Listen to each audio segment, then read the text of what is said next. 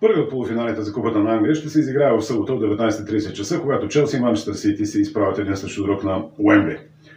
Матчът идва в любопитен момент и за двата отбора, защото честно казано в настоящата ситуация всеки един от тях показва известна корабливост. Вярно е.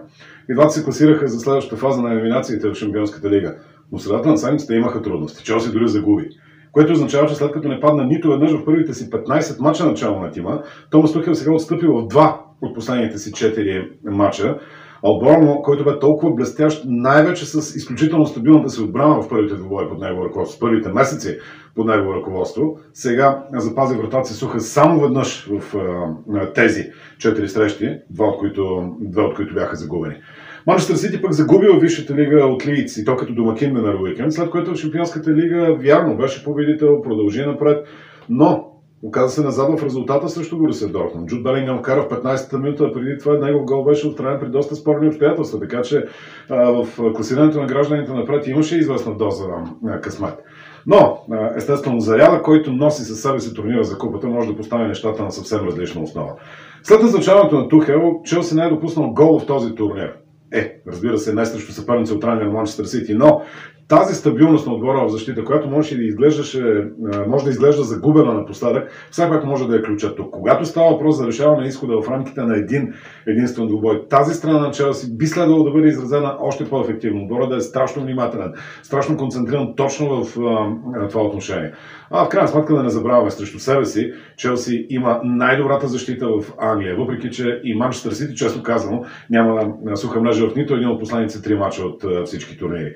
Така че според мен има логика да не очакваме много голове в рамките на редовното време на този двубой на Уембли. А иначе, така като по-нестандартна прогноза, традицията малко или много фаворизира Челси. Гордиола успя да демонстрира своя авторитет абсолютно безапелационно, откакто е в Англия в Висшата лига и особено в Купата на лигата. Там неговият тим доминира просто безусловно. FA обаче очевидно не е неговата територия. По всичко изглежда, че не е и приоритет. Не и през този сезон. Манчестър Сити е близо до титлата в Англия, много близо дори на един матч от постигането на поредния от триумф в турнира за Купата на лигата. И разбира се, неговия основен приоритет е Шампионската лига.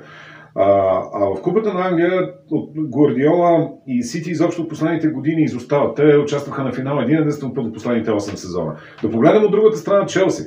А, Челси е устремен към своя четвърти финал в последните 5 години в турнира за Купата на Англия. Ако се класира, това ще е 15-я му а, финал в състезанието. Тоест ще отстъпва по брой участия на финали единствено на рекордьора Арсенал, който има 21 участия и на Манчестър Юнайтед с 20. Миналия сезон, ставайки дума за Арсенал, и двата отбора станаха негова жертва. Ман Сити на полуфиналите, Челси на финал. Но за сините това по-скоро беше изключение.